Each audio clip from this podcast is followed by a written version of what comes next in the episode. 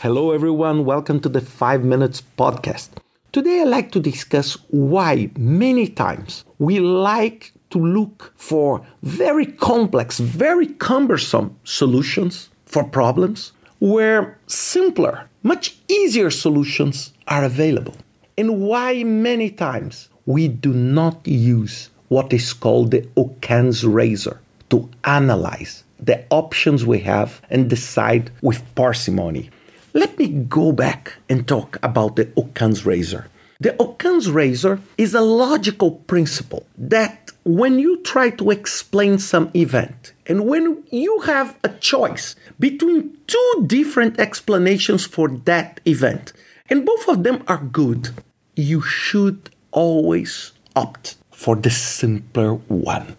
And this is a principle developed by the English philosopher William de Ockham in the 14th century. So we are not talking about something new. And it's called the principle of parsimony. In this principle, it said that it's in vain to do with more what can be done with fewer. And this, for me, one, one example that I think it's a perfect explanation of that is this concept of conspiracy theories. And most of these theories, they do not survive to the Occam's razor. So let's try to think about flat Earth, or let's try to think about no humans have landed in the moon. There are two possibilities on, for example, landing in the moon. One, the man landed in the moon. Or two, the man did not land in the moon and probably maybe a hundred, a hundred fifty thousand people, they did and they combined and they create like a conspiracy to hide this from the general public all of them, not the Astra, every single one controlling, the one that was building the fake spacecraft, the one at the Smithsonian Museum that has this model that faked everything. Imagine 150 people trying to hide something. Look, between us, it's so hard to keep a secret from two people. It's easy that one of them leak. Imagine 150 that none of them at any point of their life they decided to say i will disclose everything. Look these are the real images in this. Why?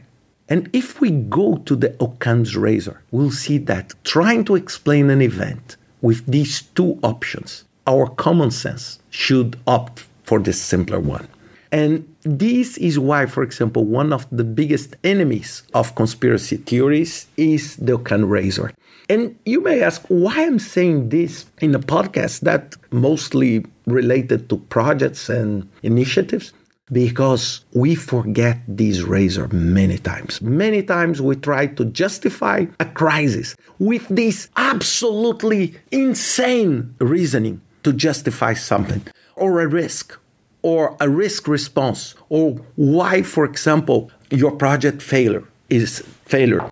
So many times you try to say, oh, there is the conspiracy, the government, these, all of them, all my competitors, they try to blackmail me and make them.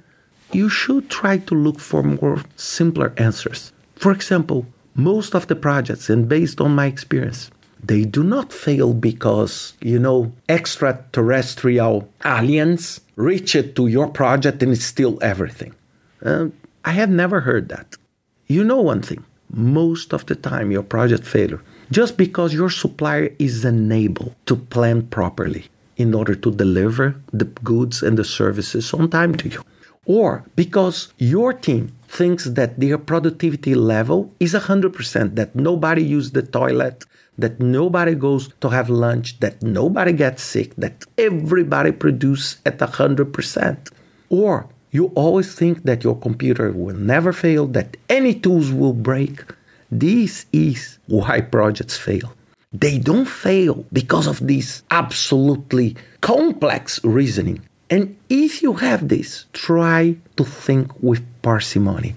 I'm not saying that any complex answer is suitable. No, but always try to understand is there a simpler way of doing this? This is why, for example, every time I explain, and I like very much teaching and talking, and I say, the good teacher is not the teacher that knows a lot, but the teacher that knows how to explain in the simplest possible way a topic that is not so simple.